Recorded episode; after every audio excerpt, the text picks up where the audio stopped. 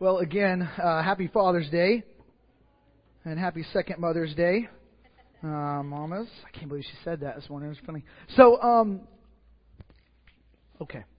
There's been some things happening in my life uh, recently. Uh, when when Brandon had said, "Hey, uh, I'm going to Camp Akiva for Our Father's Children. I'll be gone for the week. I can't do my job and go to Camp Akiva, so I need you to teach on this Sunday." Um, I said, "Okay," and it was kind of one of these moments where I usually I have something like, okay, here's what I'm going to teach on, right? Here, here's um, here's something God's been showing me to teach on. At, at this point, when He said it, I was like, yeah, I got I got nothing. Um, I have no clue what this is going to look like, and and there's been some things that have happened since then that that I'll talk about today that um, God just made it clear. Uh, and so I don't know who in the room I'm talking to this morning. I don't know. Um, I just know that God told me to share this. Uh, and if it's you, sweet. If it's not you, sorry. Um, and so there's this there's this what if question uh, that comes up a lot uh, in our household. Uh, we're anytime I go of town, I, I had a cross country camp this last week, and uh, I remember my uh, all three of my daughters will do this. Like, hey, what if something bad happens to you, right? And I'm like, well, what would happen? And I don't know just something. What what if? What if you get eaten by a snake or something? Uh, and, and all these things kind of come up. Like you can see the fear, anxiety anytime uh, that that I or, or Kelly leave. You see this kind of happen. Um, and I look at that, and I'm like, it's easy for us to say uh, and look at them and say, well, it's just kids. This is something that kids do. Um, but I guarantee you, all of us do this in some shape, form, or fashion as well, right? The what if question that plagues all of you, all of us. Um, for for some, what if what if I lose my job? What if what if um, I talk about God too much with this group? What, how are they going to handle that? Whatever group that might um, be. Um, what if my kids go down the wrong path? Right. I, for for when working with teenagers a lot, um, that is that is the one that I, I, I run across the most with parents that they're they're in this place. They're like, I, I just don't. I want to do everything in my power to where they don't end up messed up. And and they'll talk about all these things. Here's what I do. Here's the checklist of things I do, and and relationship isn't anywhere on there. Like they, they'll talk about these things and talk about these rules they implement. And the what if question for, for them haunts them in that regard. And I would imagine, as I say this, all of you have something in your minds like, yeah, here, here's kind of my what if. What if tends to be for us this negative aspect uh, in our lives? It tends to make us act in a way uh, that accounts for every fear or every anxiety that's out there, uh, and at times it handcuffs us. It handcuffs us on, on what we're actually able to do with the time that we've been granted. The what if question for a lot of us handcuffs us. We struggle with asking the what if on the positive side. What if I prayed for things that were out of my control? What if I welcomed them? Sorry, I have to go a, a song. We sang we sang these words just now. Oh, what amazing love! We need your cleansing flood. What if that actually happened? What if it actually happened that we that we pray this prayer, we need your cleansing flood, and then it happened? Like we'd freak out. Like in, in all reality, the comforts in us would uh, would would would start to panic. Uh, because in all, in all reality, we need your cleansing flood is very uncomfortable for all of us. It almost goes after your comforts. And for us, that's a struggle. But what if we prayed that? What if that was our prayer? What if our prayer life was a regular part of who we are and not just something that happens uh, in reaction to something? What if uh, we intentionally sought out ways to serve His kingdom daily? What if worship was the most freeing thing we've ever done? What if when we meet with the Holy Spirit, that everything we know, everything that we pursue, every, everything we look like here on a Sunday morning changes? What if? And so for us, we, we tend to struggle with what if because we, we want to go to the preventative measures. When in reality, God is like, hey, what if? What if you actually put everything into me? What if you actually, what if you actually pressed into me? What if your life screamed of your love for me? So I last week uh, I got the opportunity for the school that I teach at uh, to go to Seattle. I've never been to Seattle, uh, and and I remember the drive to the airport. There wasn't anybody that um, was going with me from the school.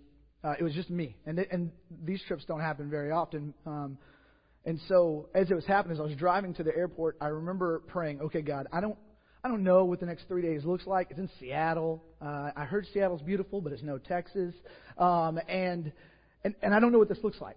I have no clue. I don't know the people I'm meeting. I know nothing about what is about to take place. And so, um, I'm, I'm going to pray that whatever whatever you want to take place on this trip, make it happen. And and and I will do everything in my power to not get in the way of that. In all reality, I should be praying this prayer every day, by the way. Right? It's like, oh, Seattle's here. Let's, let's pray this prayer. Right? That should be a part of my daily life. Okay? But this is something that I was praying on the way to the airport. And I get to the airport, uh, and, and there's some things that happen. There, I mean, there's several stories I, I want to talk about, too. Uh, one of them, and they were both at the, air, uh, at the airport or on the airplane. Um, we get to, or I get to the, the airport, uh, at Dallas Love Field, flying Alaska Airlines, uh, and I've got my little suitcase, so I don't have to check baggage because that's a pain. Uh, and so I'm I'm ready uh, to to get on the plane. All of a sudden, the uh, Alaskan Airlines uh, attendant gets on over uh, over the speaker system and says, "Hey, we have a full flight. Uh, we need about 20 of you uh, to check your bag. Just check your bag. That'd be great." And I'm like, like, like my first response is, "She's not talking to me."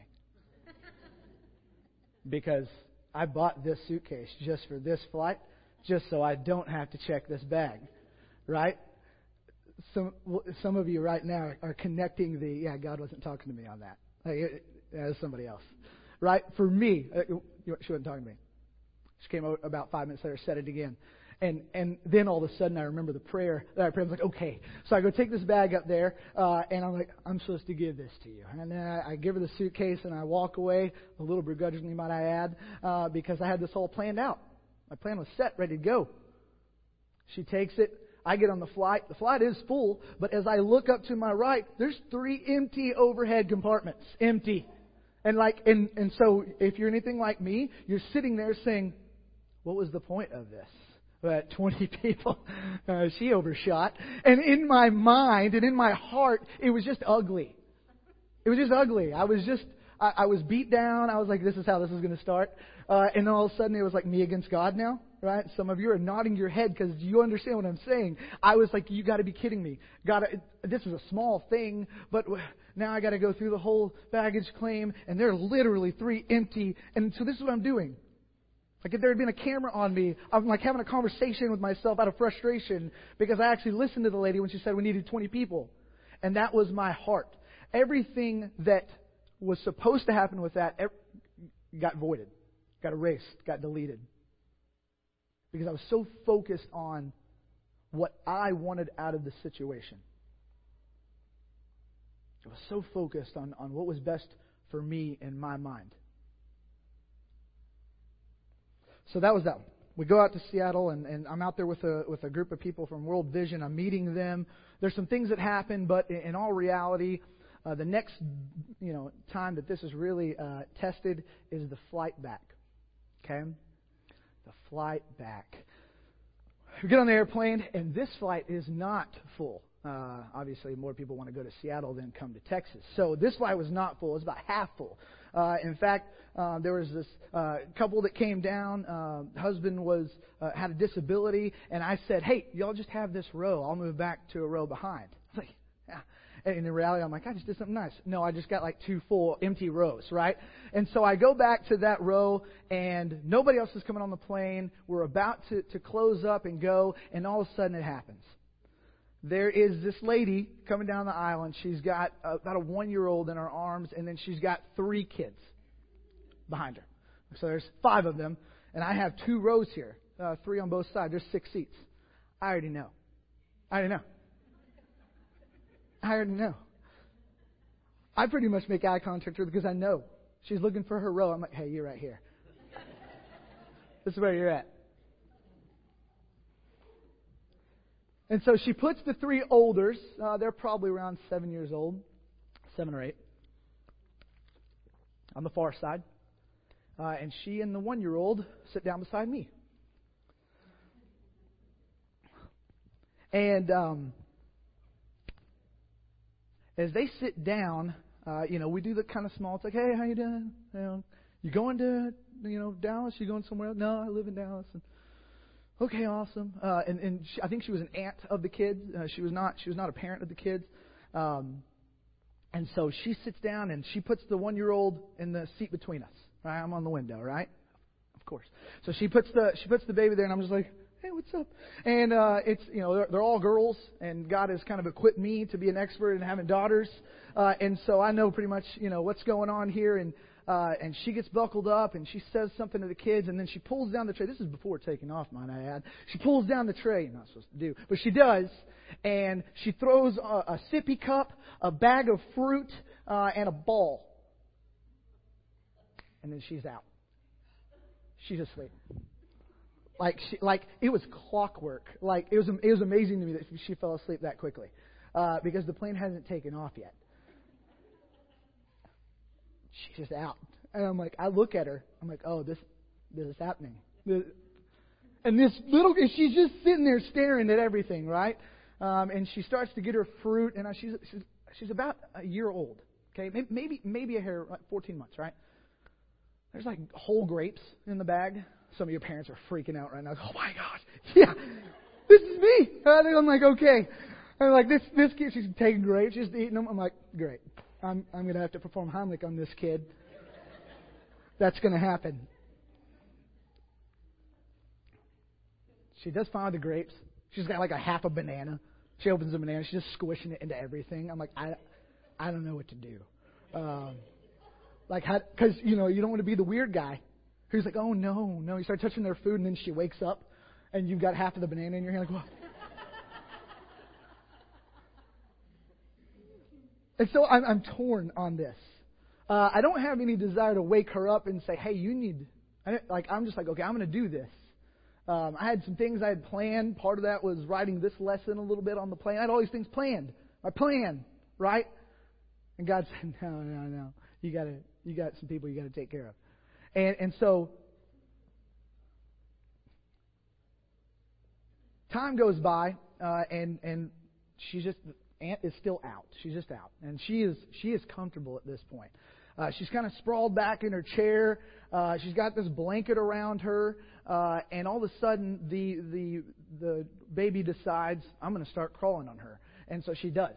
Uh, and so she starts, you know, just mountain climbing, uh, and she gets up uh, top, and then she just puts her head down. I'm like, okay, this this could work out. And Aunt never wakes up. Like it's amazing to me. Um, and slowly but surely, this baby starts to kind of work her way down uh, in between the legs, uh, and then and then all of a sudden there's a blanket, and I can't see the baby's face anymore. Like the baby's just gone, except for two sticks of arms sticking up, in it, and you see hands moving. Like I, I wish there had been a camera on me. Oh my gosh, just because I'm looking like, oh, this is happening right now. Uh, okay, and the hands are still moving, but I can't see face. For all I know, this kid's suffocating uh, and and the worst you know thoughts as being a parent pop up, and I'm like, yeah, this is this is not okay. Uh, but I'm not waking her up, and then all of a sudden, nothing. She just stops, right? uh, some of you are laughing right now. You need Jesus, but she just stops, all right? Baby just stops, and uh, so I'm like, I gotta I gotta do this. Uh, and about 10, 10 seconds goes by, and I'm like, okay, oxygen, brain. Uh, and I'm like, ma'am, ma'am, ma'am. She's probably fine. I just want to make sure that she she's she's gone and and she wakes up and she's she was in a deep REM is what she was in. I don't know that she knew she was on a plane when I woke her up. Uh, she wakes up and she just kind of grabs the, the arm and puts her back up and and and baby's just sleeping. Uh, and so like, okay, good. Well, about the time that she picks her up, maybe I don't know, maybe a minute, minute and a half afterwards, I look over at the other three. I haven't checked on them at all. Okay, I've been busy, okay? I check over the other three, and there is one of them, and she's kind of looking around. She looks up the aisle, she looks back at the aisle, uh, and she's, you can tell she's starting to panic a little bit. Uh, and she taps on Aunt's arm. Aunt's out. She's not waking up. That deep back. I tap on Aunt, and all of a sudden, hand goes over the mouth. I'm like, are you serious right now? Like, like there's these little arguments I was having with God uh, through all of this, even though I prayed the prayer that I prayed, right? I prayed that prayer. Uh, and, and as it's happening, uh, I see her and I'm like, okay, and like I'm freaking out. Like magazines are going, I'm throwing them and I find the bag. And I, at this point now, I've got to get across the woman and the baby, across the aisle, hand this bag to her, and not be a creeper in it because I'm right like over the top of this lady. So that's exactly what I do. She's sitting down and I've got this bag and I'm reaching over and I'm trying not to touch Aunt and I've got the I've got the bag over and the kid takes it and then yeah, and then it happens. Okay? And so now I'm like, okay, now now what do I do? Right? I can't like crawl over the small that that aunt that that's not going to work but I need to get this girl a bathroom, but I don't want to be the guy who doesn't know this girl taking this girl to the bathroom. There's so many things that are going on in my mind on why I should not help. I should just look the other way. There's so many things telling me. But you could tell she was freaking out. She starts crying. She was just in this moment of vulnerability that I'm like, okay, we're doing this. I'm waking you up again. This is what's going to happen. And I wake her up again. I was like, hey, I, I think she's sick. I gave her a bag.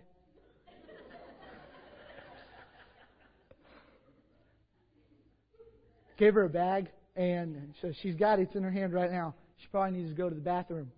If you want, I can take care of the little one, which is again a weird request. It's a weird request. I mean, you take care of the little one. I can do that if you want to. And so she, um, she ends up taking care of it, and I, I land like, okay, I'm getting out of here, right? But in the whole time, I was like, I, this kid's probably never going to remember this, right? But in this moment, even if I helped a little bit, I helped. I don't know what this lady's going through. I have no clue. I know that in the moment, it was very easy for me as a parent to say, What are you doing? Right? It's very easy for me to go on the offensive uh, and just start just getting mad. Uh, it's very easy for me. And the moment that I start doing that, I, again, I, I go back on the prayer that I prayed before I started this trip. Right, God, if you got something for me to do, do it, and, I, and I'll try my best to get out of the way. And there are so many times I got in the way. There's so many times I just jumped in the way of exactly what, what God had planned. We see this. I, I would imagine right now, you can look at your story, you can look at your testimony, you can look at your life and see where you've gotten in the way. Don't get me wrong. We're still loved. And there's still a road ahead that we're going to be challenged daily to get out of the way and truly fall in line with what He's calling of us. Uh, we see this in Scripture uh, many times. We see people praying these prayers uh, that are that are bigger than anything they, they thought about, and things happening that that they can't explain. Uh, Hannah in in First Samuel um, one eleven. Uh, Hannah was, was, a, was barren. She wasn't able to have kids. She was ridiculed. She was humiliated. Um, but she pleaded with God for a son, promising to give him back to the Lord. In 1 Samuel uh, 1.11, here's exactly what she prayed. O Lord of hosts, uh, if you will indeed look on the affliction of your servant and remember me and not forget your servant, but will give to your servant a son, then I will give him to the Lord all the days of his life. I, let, me, let me just tell you this in a little bit of vulnerability. I could not imagine praying that prayer for my daughters. I struggle with that. That's one of my struggles. God, use them however you see fit. I struggle with that prayer. I believe I should be praying it. And that's something that God it sends people in my life to remind me of that. But I'd imagine, I would imagine that's a struggle that you might have too. And as she prayed this prayer, sure enough, Samuel, Samuel became one of the greatest prophets in Israel's history, who maintained direct communication with God throughout his life. In addition to Samuel, God gave Hannah three more sons and two daughters. When we're willing to give our best and everything that we are to Him, there are things we never thought imaginable that would happen. Moses is another big one. Moses talked to God regularly right? And, and I hope as you, for me, that's a struggle. I allow myself to get so busy. It's the reason I prayed the prayer on the way to Seattle. Because for me, I get so busy here in this routine, not here, this church, here, this routine of life that I have here. I get so busy. I allow my, I, I do it to myself. And so I, I don't find myself praying those prayers in the routine. I find myself needing a trip to Seattle when it's just me to pray that prayer. And there's a, there's a problem with that. There's a problem with that. Moses talked to God regularly in a, in a beautiful conversation. Moses asked for God's blessing on the Israelites and for God's presence to go with them as they traveled. Then Moses asked to see God's glory. Moses talked to God regularly and then asked to see his very personage up close. And then he says this in Exodus 33:18. Now show me your glory. God Moses wanted more. In my life, my comfort has kept me at times from wanting more. I don't know if that's you. I just know that in my life, my comfort has kept me from asking or desiring more of Him.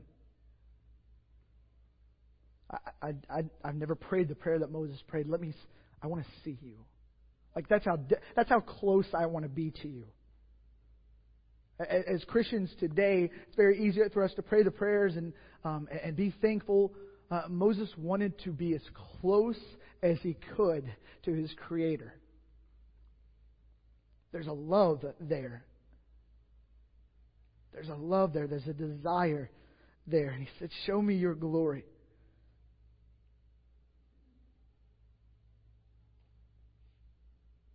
I struggle with that. There's one more story in Matthew 5. Uh, a guy named Jairus. And Jairus was uh, a synagogue ruler. Okay, so as we talk about Pharisees, as we talk about um, as we talk about people in, during the time of Jesus that were the churched, if you will, they were the ones you're the models, if you will. Uh, Jairus is one of those guys. And there's a story that, that comes with, with Jairus that for me is huge as I look at my life. Uh, it starts in Matthew chapter 5, verse 21. When Jesus had again crossed over by boat to the other side of the lake, a large crowd gathered around him while he was by the lake. Then one of the synagogue leaders, named Jairus, came. And when he saw Jesus, he fell at his feet. At a time where no one else was falling at their feet, by the way. What I mean by that, the, the synagogue leaders, the Pharisees, they weren't falling at the feet of Jesus. So Jairus risks everything to do this. Fell at his feet and he pleaded earnestly with him. Verse 23. He pleaded earnestly with him, My little daughter is dying. Please come and put your hands on her so that she will be healed and live. So Jesus went with him. Here's where it gets really tricky for Jairus. A large crowd followed and pressed around him, around Jesus. And a woman was there who had been subject to bleeding for 12 years. She had suffered a great deal under the care of many doctors and had spent all she had. Yet instead of getting better, she grew worse. When she heard about Jesus, she came up behind him in the crowd and touched his cloak because she thought, I just touch his clothes, I will be healed. That's the, that's the faith that she had. If I would just be able to touch his clothes, I will be healed. Immediately, her bleeding stopped, and she felt in her body that, was, she was, that she was freed from her suffering. Now, all the while, Jairus is waiting. Okay, all the while this is happening, there's crowds falling around. Everyone's trying to get Jesus' attention. And Jairus is like, hey, we, can we can we double time it? We got to go. Because again, he had a plan. At once, verse 30, at once Jesus realized that power had gone out from him. He turned around in the crowd and asked, Who touched my clothes?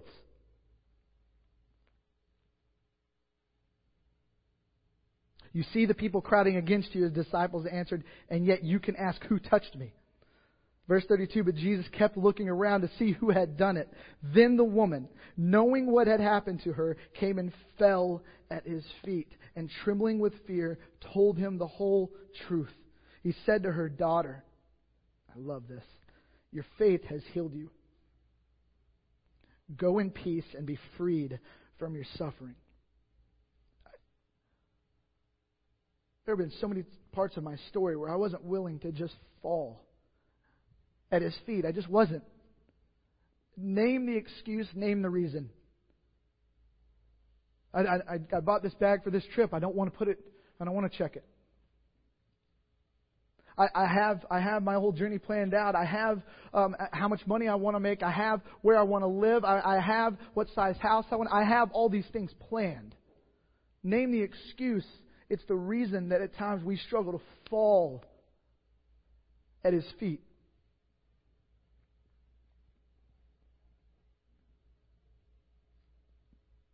While Jesus was still speaking, as he was talking to this woman, he was still speaking. So this is verse uh, 35. Some people came from the house of Jairus, the synagogue leader, and said, Your daughter is dead. They said, Why bother the teacher anymore? Again,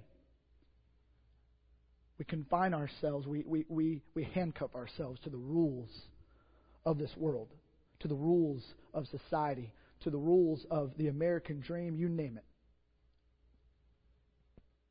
Same thing is happening here. Your daughter is dead. They said, Why bother the teacher anymore? And I wish at this point I could hear Jairus' response.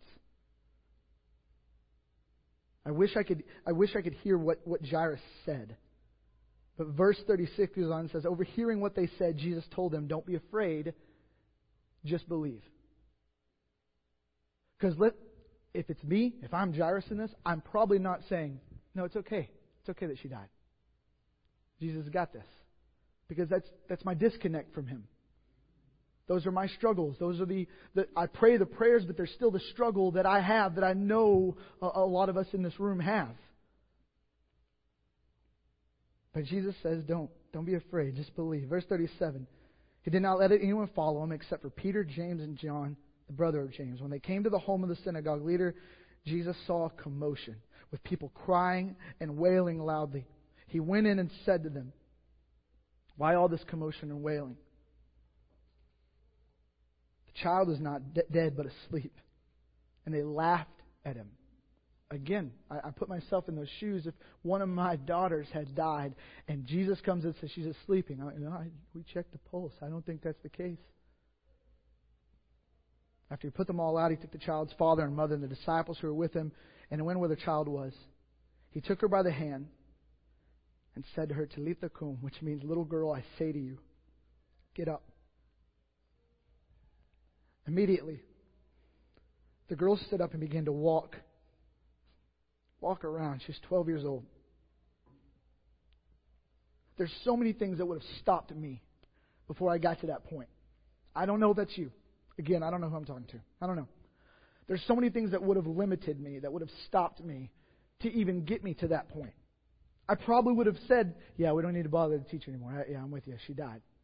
There's so many things that, that I would have made up as an excuse to say, I can't pursue him in this way because fill in the blank. And because of it, we're missing out on so much. Because of it, we're falling short on the very things that God has in store for us. Even if it's taking care of a little girl for four hours while Aunt sleeps. I don't know the capacity. I don't know how big of a deal that was for her. I don't know what she was struggling with. I don't. I know there have been times as a parent I've said, I just, I just want a nap. I just, I just want rest for this just this long. I don't know. I don't know if that was a, a big thing for her that day. I don't. I don't know. I know that I could have came up with many excuses on why I shouldn't have done it, though. In fact, we're really good at talking ourselves out of doing the things that God has in store for us. We've almost mastered it. In fact, there, there's this um, there's this vision I have on this for this imagery I want to show you. Bailey, Luke, come here. I know I didn't tell you. Come here, come here, Luke. Bailey, come here. Got a jacket on his chin. Come here, come here. Okay. Okay, here's what I do. I want you to face. I want you to stand right here. You're doing a great job. You're so nervous right now. What's up, dude? Gosh, you're almost bigger than me. Okay, so here's the deal. Okay, so here's kind of where we're at. This, this is kind of where we'll put you on this. If you can look at your life for a second, look at your journey, look at your testimony as we look at this. This is where we want to be. Not, not being Bailey who's wearing a jacket in June, but this is where we want to be. Like as we look at our relationship with God, we see stories uh, where people just fell, where the woman, where the woman falls at the feet of Jesus and just says, "If I could, if I could just touch his clothes." This is where we want to be. And we meet here every Sunday breaking down Scripture. We have small groups. We have men's breakfast. Just providing opportunities for us to grow in our knowledge of Him more. And we look at this and say, here's who I want to, here's how I want to be. It's not that you want to be another person, but this is the version of you that you want to become. And you look ahead at that and you say, this is what I want to do. I want to worship in freedom. I want to pray prayers that are so bold that I would have never imagined praying before. And now, I'm not picking on Luke here, but a lot of us look back and we say, here's where I used to be. And we sit right about here. Now, I don't want to take the credit here for this. Steven Furtick Elevation uh, gave me this image, and when he, when he said this and I saw it, I was like, oh my gosh. Yeah, that's, that's me. Because very easily in life, I can look back and say, well, at least I'm not doing this anymore. And I'm comfortable here. I can look back and say, well, at least at least I don't have that doubt anymore. At least I don't deal with that fear anymore. At least I don't have that anxiety hanging over me anymore. And we sit right here and we're comfortable. And we look ahead and we know there's work to do, but there's this comfort in sitting right here in life. And I don't know who I'm talking to. All I know is, for me, for me, that's huge. Because there's been so many times that I've missed out on what God had planned because going there was really scary.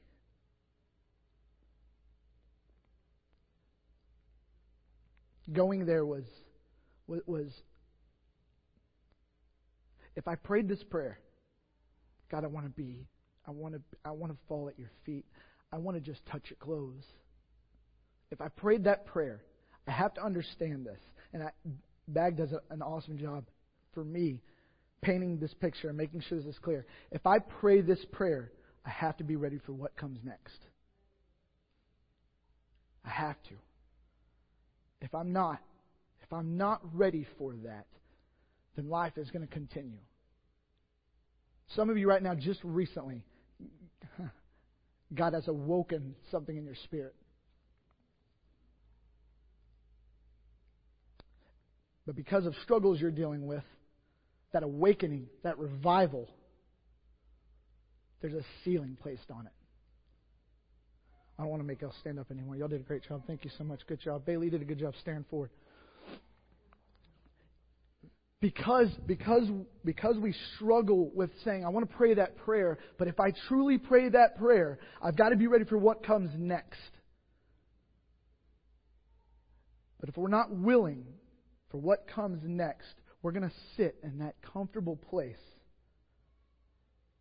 And God is going to continue to try to show us hey, listen, there's more. There's more. There's more for you. There's more for my kingdom. There's more for your story. This net that you have can be cast wider in the impact uh, the lives that you will change if you're willing to pray the prayer and then take this huge leap.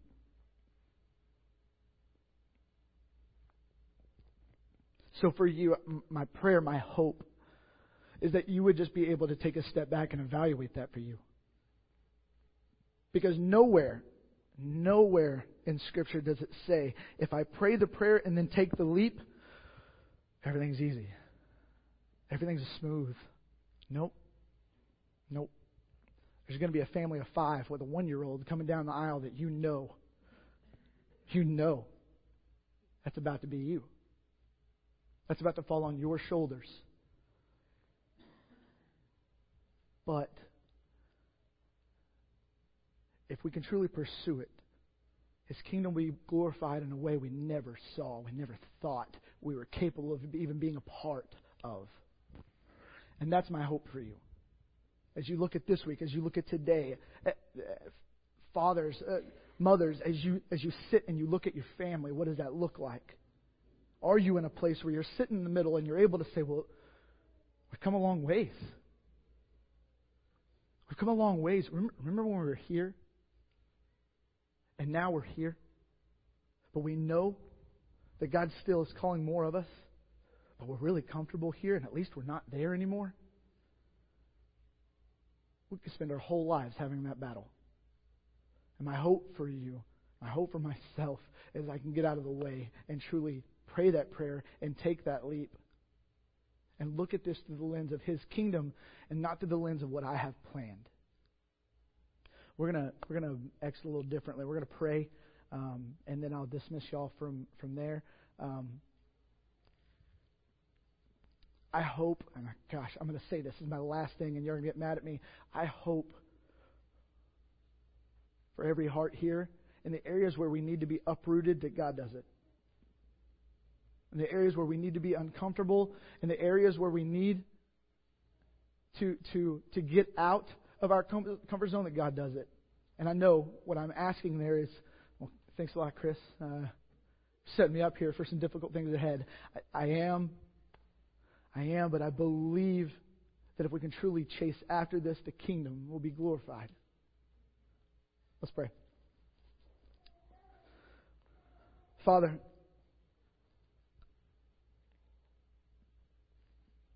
I thank you for the opportunity that you give us every single day, every single week, every time this church gets to meet. That we have a desire, a, a pursuit of breaking down your word and, and, and in an effort or, or, or lifting up high your name in worship in an effort to grow in our understanding of you. We don't want to just know about you. Father, I, pray that over this church. I pray that we're not a people that just want to know about you. I pray that we're a people that want to understand you. And in truly understanding you, I pray that it is our desire to get as close as we can to you. That in humility we'd be able to say, if I could just touch his clothing. If I could just get that close to him. I pray that over this church. I pray that over every heart here. I believe as we sing about revivals, that if we can truly chase after this, revival will happen. Chains will be broken. Our hearts will be restored and we'll be able to do things in the name of your Son, Jesus, we never thought imaginable. God, we love you. We pray this in your Son's beautiful name. Amen. Hope you guys have a blessed week. You are dismissed.